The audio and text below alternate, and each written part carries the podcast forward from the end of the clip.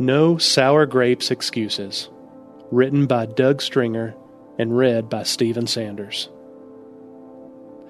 As children, we all had a tendency to excuse our own bad behaviors, or to project or shift blame when we were caught doing something we shouldn't have been doing. It's only with maturity that we become willing to accept responsibility for our own actions.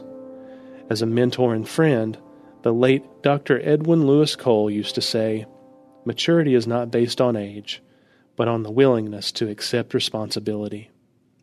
I believe it is a lifelong challenge to decide which choices we will make and what our character will be when we are confronted with our own frailty. We all make mistakes, but what do we do after that mistake has been brought to light? If we are honest with God and with ourselves, we can grow in maturity in those moments. Or, like children, we can try to shift blame to someone or something else. In my early years of ministry, I was intrigued with the meaning and correlation of the following scriptures.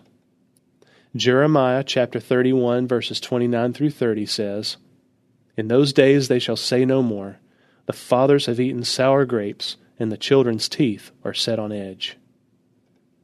Ezekiel chapter 18 verse 2 says, What do you mean when you use this proverb? The fathers have eaten sour grapes, and the children's teeth are set on edge.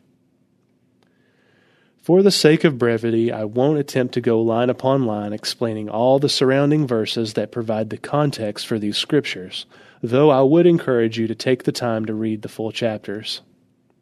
That being said, I think Ezekiel chapter 18, verses 19 through 20, gives a good paraphrase of the point being made. It says, You shall say, Why should the Son not bear the guilt of the Father?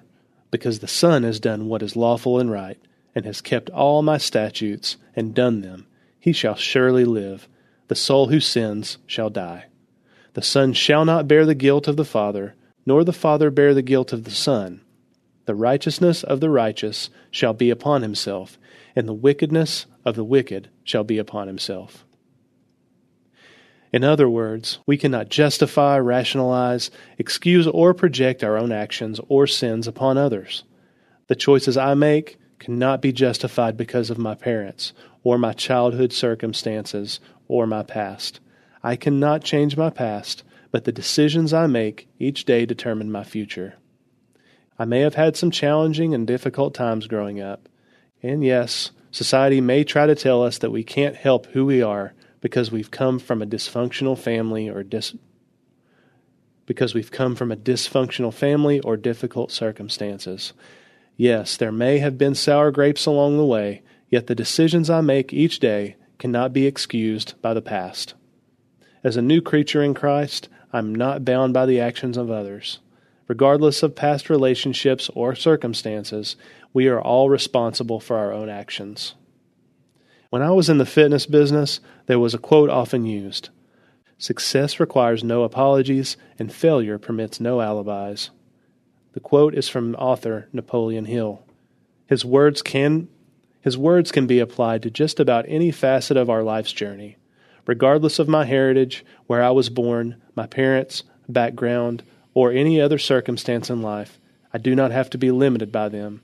The choices are mine, and Scripture reminds us that we can do all things through Christ who strengthens us. Intersecting faith and life. So, no longer should we let the sour grapes in our lives cause us to have our teeth set on edge. May we move away from making excuses and projecting our frustrations on others. Life is too precious and short to be wasted away. In the complexity of the world we live in, may we emulate the characteristics of the kingdom of God and let our light shine in such a way that others may see Christ and bring glory to the Father in heaven. For further reading, check out Jeremiah chapter 31 and Ezekiel chapter 18.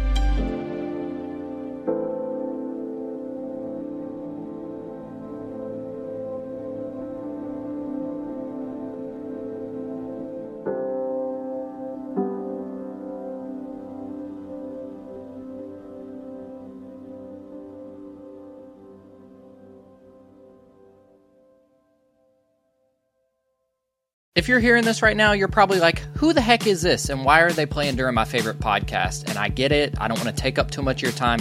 But I do want to introduce myself. My name is Trevor Tyson, and I'm the host of Trevor Talks, where we talk to real people about real topics and real stories. I just want to invite you if you love podcasts, if you love music, if you love books, and love hearing from the people who create it, come check us out at Trevor Talks. Simply go to Google or Life Audio, type in Trevor Talks, and it'll pop on up. Hope you have a great day.